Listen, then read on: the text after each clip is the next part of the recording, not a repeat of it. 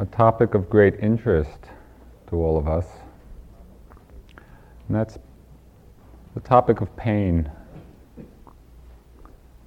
How to understand it, how to relate to it, how to use it. Our relationship to pain is well expressed in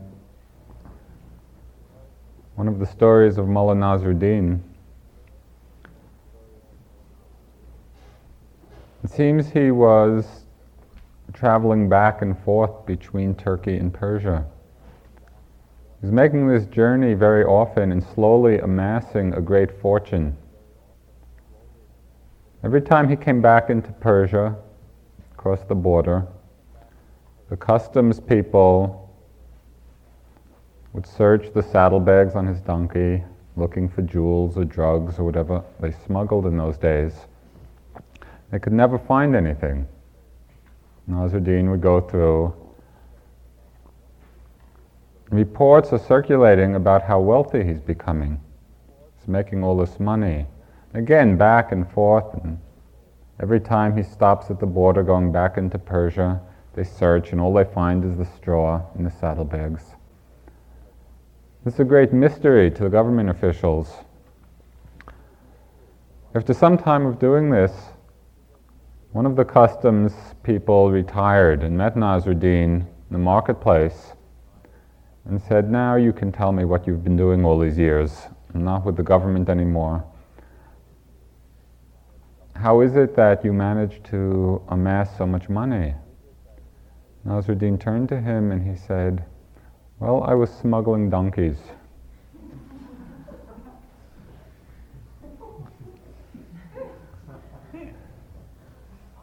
We, we relate in somewhat the same way in our practice. We're looking in the saddlebags of our mind, right, for the jewels or the cosmic flashes, you know, or the sudden illuminations. And actually, we're missing the donkey. We're not seeing or appreciating or relating skillfully actually to what's happening in each moment because of our desire to see something special. Pain very much falls into this category. We think that the purpose of meditation is to somehow get rid of the pain so then we can meditate and then we can get enlightened. And we're missing the value that we can derive from that experience. There are different kinds of pain that come to us in our practice, in our lives. And it's helpful to differentiate them because different of the kinds of pain require different responses. One kind of painful sensation is a danger signal. If you put your hand in fire and it starts to burn, you don't particularly want to say burning, burning, burning. There's a message coming to us you uh, know, danger, withdraw hand. And I think most of us are fairly familiar with that kind of pain. It's basic common sense. Another kind of pain has to do with unaccustomed posture. You know, especially those of you who have just come, perhaps some of you who have been here for a while, are still getting used to sitting in a posture that we don't usually use as often or frequently as we're doing here. So there's a quality of stretching out certain muscles and strengthening certain ones. There's some discomfort which comes from that.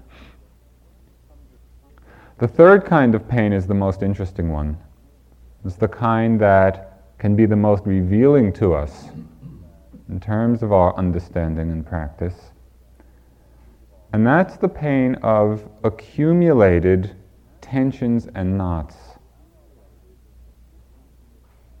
Throughout our lives, because we haven't been totally mindful in our lives, we accumulate tension as a result of our reactiveness of mind. Every moment of grasping, of clinging, of attachment. There's a tension involved in that, and that tension is stored. in every mind moment of aversion or condemning or judging or disliking, hatred, anger, there's tension in those, in those moments. That tension is stored. Through our lifetime, as you've been experiencing, either in the short or long time that you've been here, there's been this tremendous accumulation of deep tension holding patterns in the mind and body. Mostly in the course of our lives, we're unaware of it. You can be walking down the street of any city and see people with their shoulders almost touching their ears, and yet if you ask them, Are you tense? No, you have any tension in your body? No, feel fine. It becomes so much of a pattern that for most of us, it's invisible to us until we sit still, until we slow down and begin to sensitize ourselves actually to what's going on. So, a lot of the pain and discomfort that we feel in the practice is actually a coming into touch with a deeper level of our experience. It's as if we begin to become aware of the energy patterns in our body, those patterns of holding. We begin to feel, often for the first time, the depth and the intensity of those particular patterns. Then what does the mind do? As we become aware of the pain and the tension that's there, how does the mind relate to that? It has a few responses, very conditioned, habituated responses that aren't so skillful, not, not very helpful. One of the responses that we get involved in as we're sitting feeling the pain is self pity. Poor me. Poor me. Everybody else is in bliss. and I hurt. And my back hurts, my neck hurts, my legs hurt. And the mind just gets lost in that kind of self pity. It doesn't lead anyplace. It just creates more tension and more pain and more tightness. Another kind of response, perhaps even more common and mm, stronger, is that of fear very often in the face of pain, in the face of feeling it, there arises a real fear in the mind. We're afraid to feel pain. Often. What is fear? What's the manifestation of that on the energy level? The manifestation of fear is contraction. Right? When something's there and we get afraid, you can feel the whole body tighten. What happens as we tighten? Ties the tension in even deeper, ties a new knot on top of everything that we're carrying. And so it's not a skillful way to actually relate to the pain, to open to it, because it just makes more of it. So if these are the conditioned responses, our habits of mind, what are the possibilities for relating to pain, painful feeling, painful experience, that in some way is conducive to the process of opening, to the process of liberation. The first step in relating to pain skillfully is to take a very direct look at what pain is. Pain is a cover word. It's a word, it's a concept that we use to describe certain experiences. Very often the mind gets frightened simply by the concept. Even if we have a vague impression of something and we label it pain, just seeing the word in our mind is enough to cause us to try to avoid it. So we have to go underneath the concept, underneath that word pain to see actually what it is. What's the experience that's going on? What do we find? We find that there's an experience of certain sensations. It's the manifestation of, of the physical elements as sensations in the body. And the sensations may be very intense, it's true. What kind of sensations? Burning, stabbing, throbbing, pulling, pressure, tightness.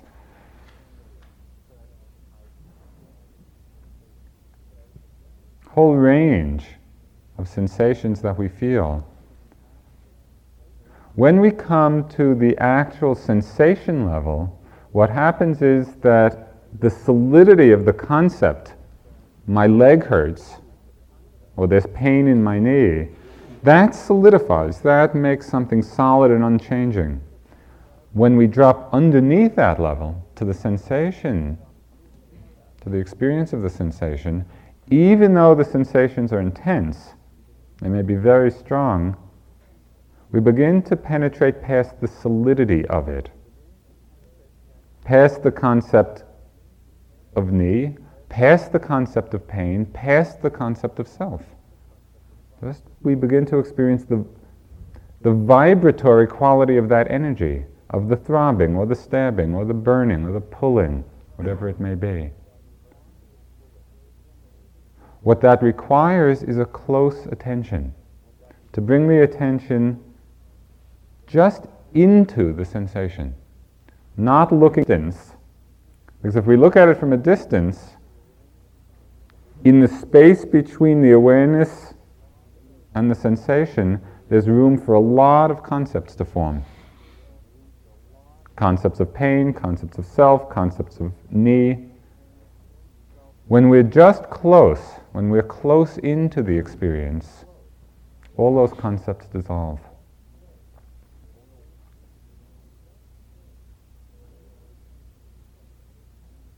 When the attention is close, close in to the sensation, what are the attitudes which help the mind to actually open to it? If fear is not helpful and self pity is not helpful, what is? The foundation of working with these sensations, with these feelings that are unpleasant, The bottom line attitude is one of acceptance. To be allowing for those sensations to be there, to be accepting of them rather than resisting or rejecting them. Because it's the rejection and the resistance which simply tightens the system more, creates more pain. being accepting, being allowing, being soft. It's softening the mind. It's relaxing into the sensation rather than pulling away from it. Painful feelings are actually a wonderful object of meditation precisely because they're so intense. When you have a strong pain, your mind doesn't wander very much. It's right there. It can be very highly concentrated. We can get enlightened with pain as the object. But what it takes is that softening into it, being a very, very accepting. There's one story of my teacher Munindra in Bodh Gaya when a few of us were sitting around a chai shop, tea shop, and one of our friends was having a very bad headache. Munindra comes along and he asks how we're doing. His friend says, Oh, I've had this headache for a day or two. It's very painful. Munindra turns to him and says, Oh, I hope you are enjoying it. Can we enjoy our pain? It takes practice, it's true, but it's possible. There was one time, quite a few years ago, I was in California, and I was sitting in a friend's car in the middle of the front seat, and I had my arm over the back of the seat. Somebody else got in and closed the door on my finger.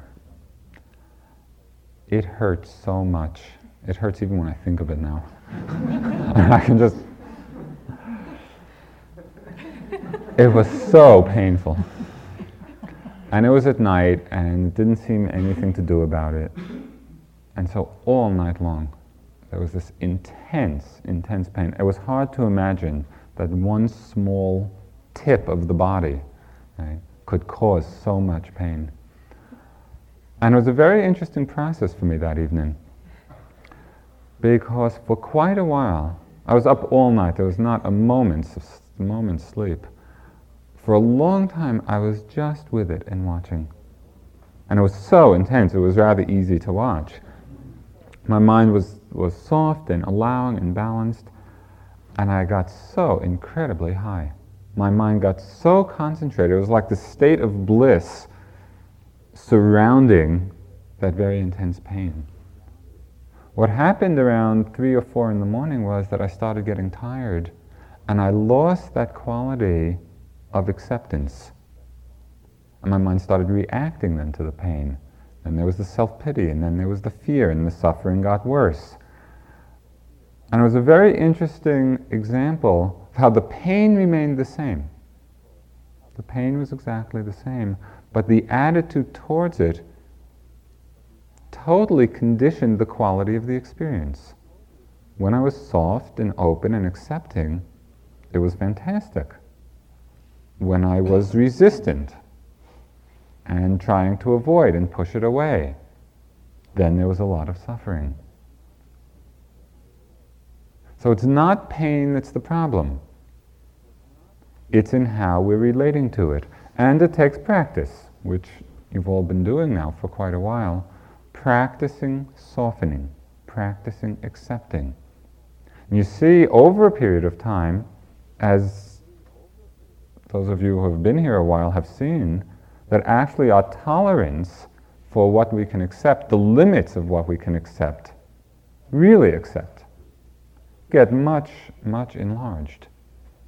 What's difficult the first few days of a retreat at the end of a couple of months is nothing. It doesn't, doesn't even cause a ripple in the mind. This process of accepting and allowing is the healing process for the mind and body.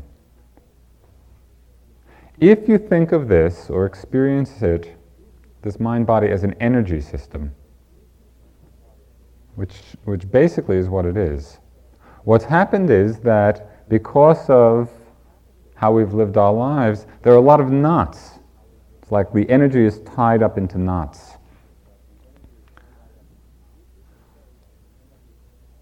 With this space of acceptance, with the space of allowing, what happens is that these knots begin to untie.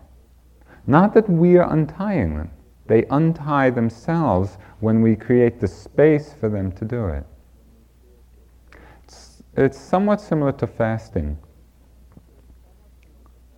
Now, when we fast from taking food, what happens?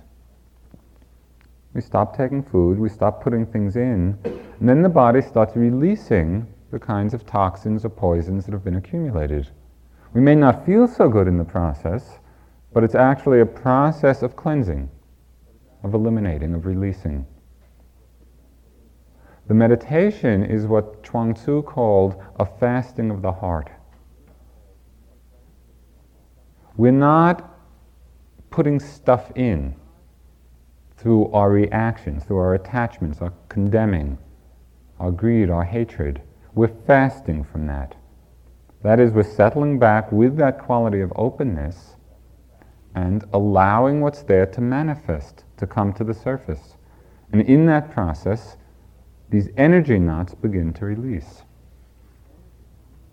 So, Vipassana, in this sense, is a tremendously cleansing process. Tonight, mostly, I'm speaking of it in terms of the body. It's the same process that's involved with the mind, the kind of knots that are in the mind, and the opening of them. It works in the same way.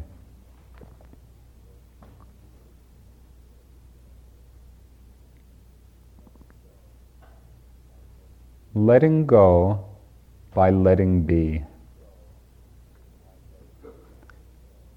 Now, in spiritual disciplines, we hear so often about letting go. Let go of the pain, let go of the attachments, let go of this, let go of that. And in some ways, that's misleading because the letting go, there's a suggestion in that that there's something we have to do. And so people always ask, well, how can I let go? There's no one that has to let go. Much more, it's a process of letting things be. If we can let things be, they let go of themselves. Everything is changing all the time. If we don't obstruct the process, if we don't block the process, if we simply let things be, this natural healing takes place. It's a natural unfolding.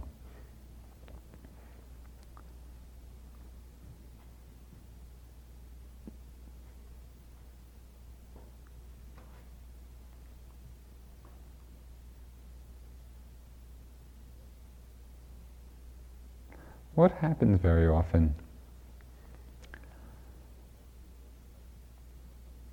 What prevents us from this letting things be? Often it's an anticipated fear of discomfort. Fear of discomfort feeds into our desire system.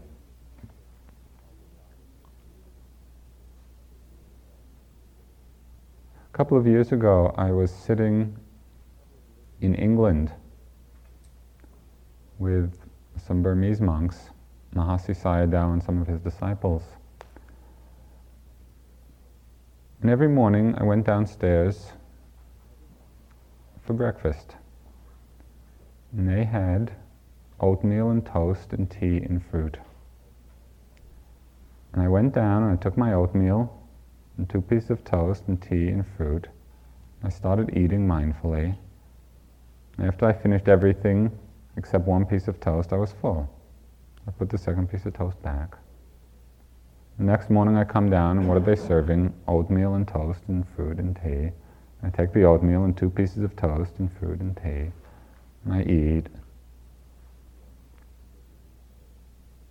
When I finished the first piece of toast and the oatmeal and the fruit and the tea, I was full put the second piece of toast back. Third morning I come down. What are they serving? Oatmeal and toast and fruit and tea. Take my oatmeal, two pieces of toast, fruit and tea. After the one piece of toast, I put the second one back. Fourth day, what are they serving? Oatmeal and toast and fruit and tea. I go through the line, take my oatmeal, two pieces of toast, fruit and tea. And I was watching myself do this. Somewhat in disbelief, although I was pretty used to the fact that minds generally have no pride. and there was ample, ample experience of that. It took a week of going through that line until I could not take the second piece of toast. You know, and I saw that there was, it reflected a pattern which I call the just in case syndrome just in case I'm hungry, you know, I'll take the second piece of toast. Just in case, you know, they don't put out peanuts in the evening, I'll take the second helping. Just in case I'll be tired tomorrow, I'll go to sleep early tonight. You know, and we live our lives anticipating that fear of discomfort, that fear of insecurity of some kind binds us, feeds the desire system, and so we get caught up in that cycle.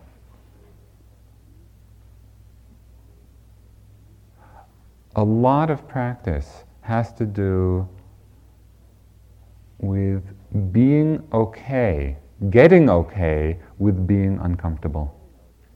That at times discomfort, whether it's painful sensations or tiredness or feelings of hunger, at times in our practice and in our lives unpleasant feelings are going to arise. Can we learn that that's okay?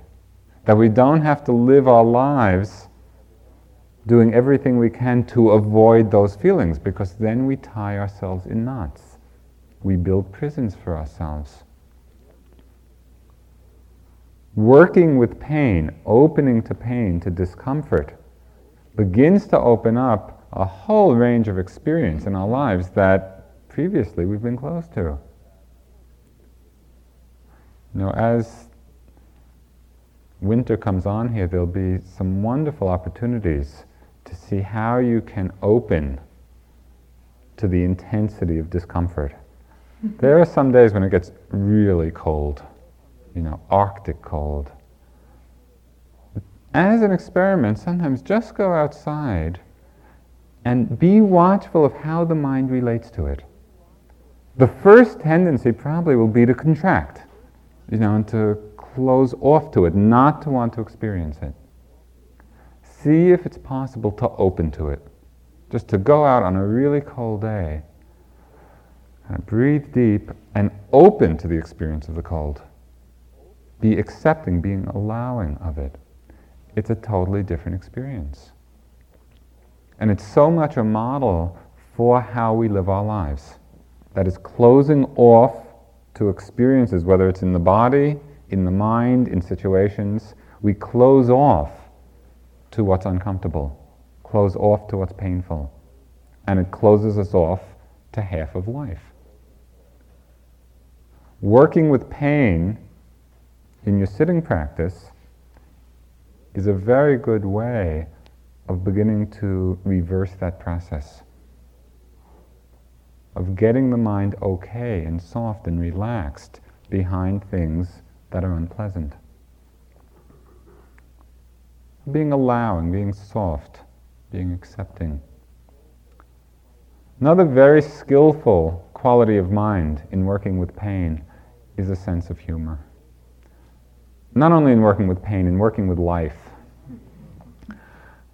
Can we smile? Can we smile at ourselves, smile at the situation? There's one suggestion that was made by a Vietnamese monk teaching in Los Angeles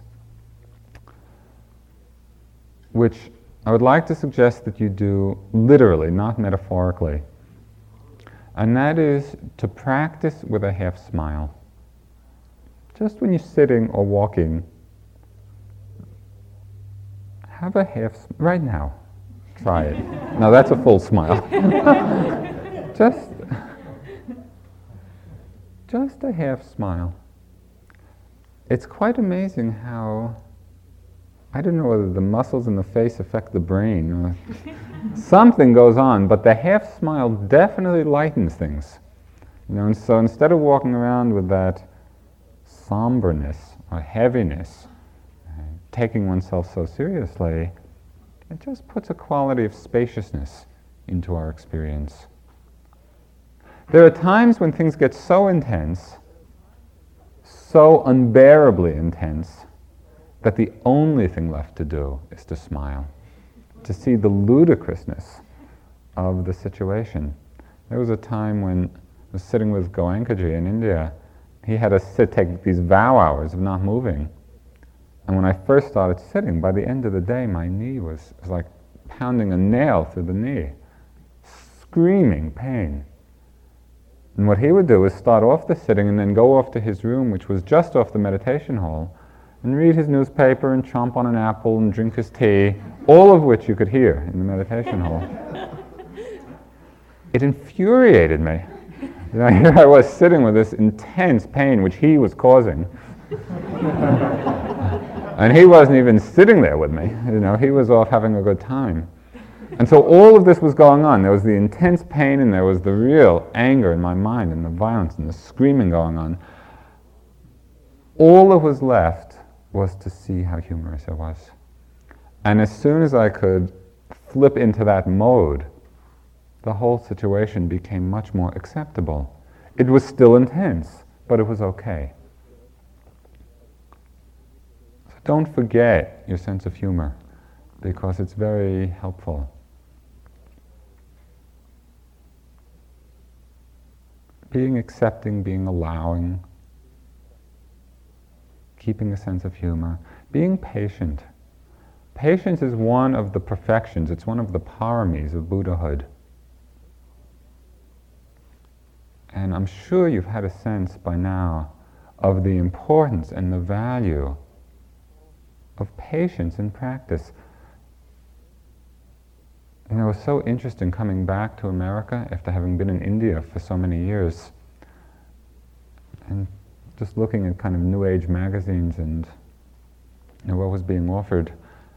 And one of the first things I saw were enlightenment weekends. Yeah.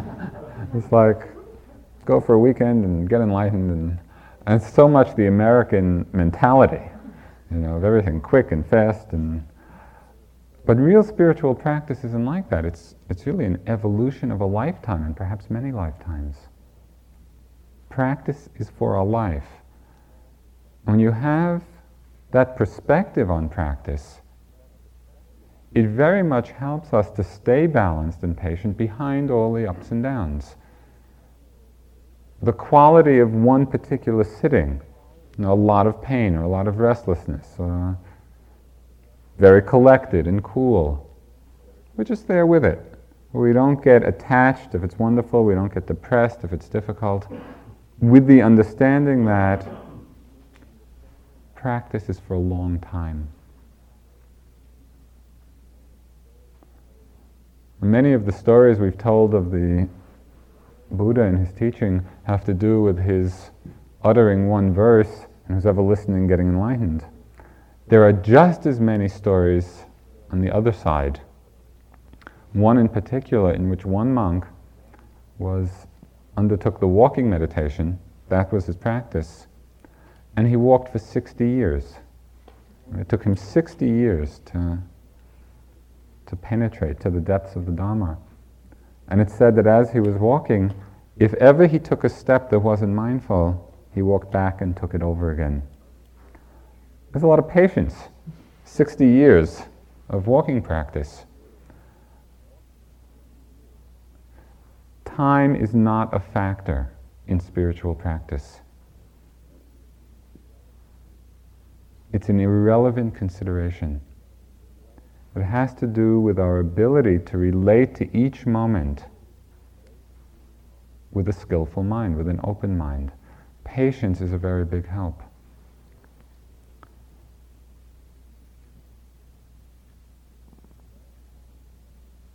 the last quality that I'd like to talk about tonight, which is, it's really at the heart of the practice, is the quality of trust. There's no one word in English which expresses the meaning of the Pali word saddha. It's faith, it's confidence, it's trust, it's all of those components. And it's one of the spiritual faculties. There's faith and effort and mindfulness and concentration and wisdom. And these are the five spiritual faculties that have to be brought to maturity. Trust is listed first because it's the foundation, it's the basis for our ongoing practice. Trust in what? There are different kinds of trust. One kind of trust is trust in the moment, trust in the moment's experience. Now, we took, on the first night, a few nights ago, we took refuge in the Dharma. What that means is we take refuge in the truth. What's the truth? It's not some abstract principle. The truth is the experience of each moment. What is the truth of this moment? If there's pain, if there's a painful sensation, that's the Dharma of that moment. Have we really taken refuge in that? Or do we take refuge only in some dharmas? I'll take refuge in the pleasant dharmas and not in the unpleasant that doesn't work. Taking refuge in the truth, in the Dharma, means that we're willing, we're making that commitment to be open, to be accepting of every moment's gift. And sometimes it's pleasant and sometimes it's unpleasant. But that's our challenge, that's our commitment, that we're willing to experience that. There's a quality of trust which develops from our, from our ability to stay right there with whatever's happening. That's one kind of trust. Another kind of trust has to do with the trust of the direction of practice. And this is a little tricky to understand because the word direction implies time and space, as if we're going from here to there and we're trusting the direction. And that's not the kind of trust or direction that I mean. Trust in this sense, confidence, faith, is the faith in the direction of understanding. A couple of years ago, I was back in Asia. I was in Sri Lanka. And just sort of walking around some of the cities. And as often happens in Asia, it's so overpopulated that almost wherever you are, you have this sense of literally a sea of humanity, of bodies, just surrounded all the time by masses and masses and masses of people. One day, as I was just in the middle and part of this swirling mass, an image came to my mind. It was really the image of the wheel of samsara. You know, how people get caught up in their lives, being born, living out their lives, reacting, loving, hating, grasping, condemning, being comfortable, being uncomfortable, dying, being reborn, going through that same cycle. And the sense of the circularity, the not getting any place, going around and around, driven by the conditioning of mind, by the habits of mind. Those very habits of cl- clinging and grasping which keep this whole wheel going. And then reflecting on the power and the beauty of that practice of Dharma, of truth, which allows us to come to the sense of direction in our unfolding lives. So that instead of simply circling around on this wheel of desire and aversion, it's possible actually to settle back into ourselves and to trust the direction of understanding. That's the kind of trust that I mean. It's not a direction of going anyplace, it's a direction of opening to what's true. And through the Dharma practice, we begin to get a sense, and it's, it's very precious, of a context of meaning in our lives. Instead of simply living out patterns of conditioning, through a deepening of understanding,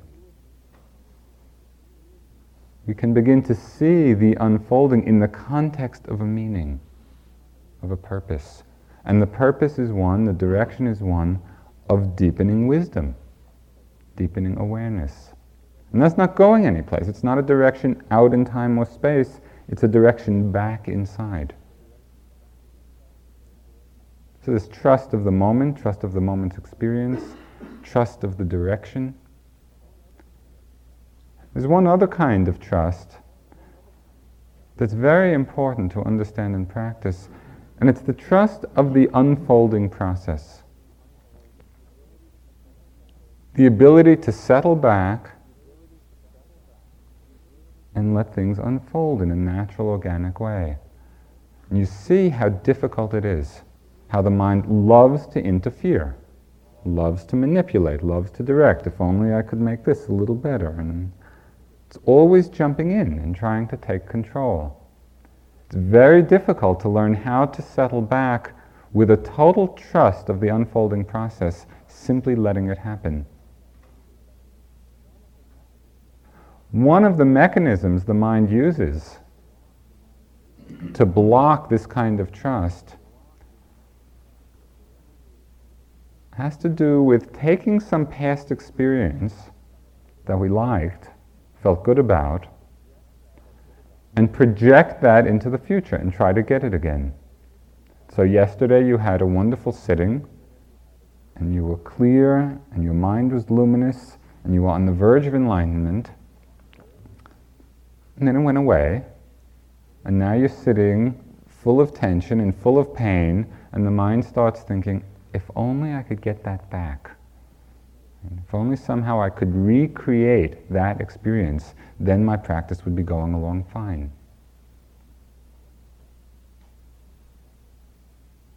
That's not a correct understanding. And it's not the development of trust. That's like saying, winter is a mistake, and if only I could get summer back. And many people do think that. Winter is not a mistake.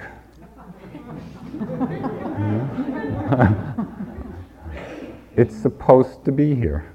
And it's following its own unfolding, its own evolution. What we're experiencing is not a mistake. And if we can let go of that idea that we know what's supposed to be happening, and trying to get back something that we think would be better or nicer or more pleasant, if we can let go of that idea, then it becomes a much simpler matter of settling back with that quality of trust. Practice becomes so much more effortless. Sit back, open to whatever is happening. It's pleasant, it's painful, it doesn't matter. In that sense, there's no anticipation of what comes next.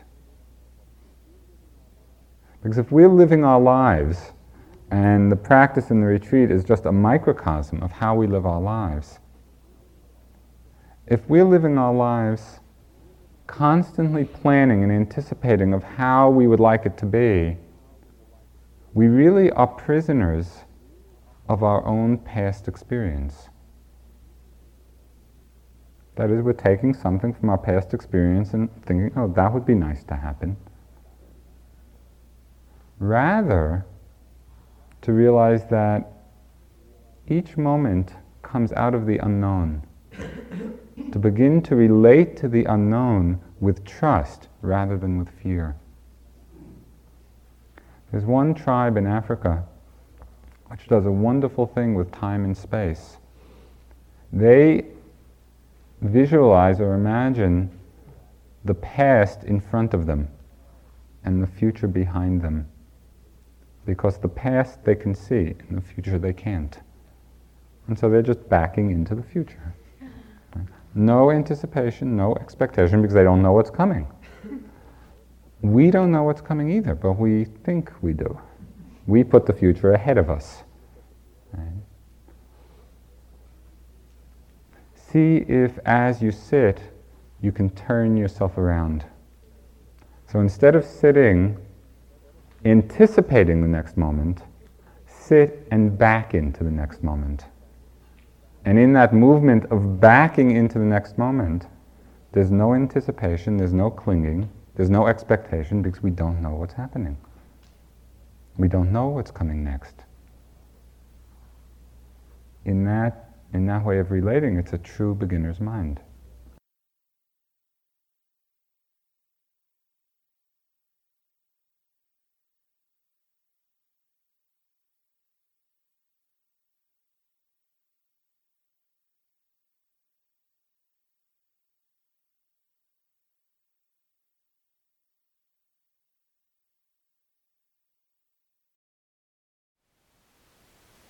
Thank you for listening.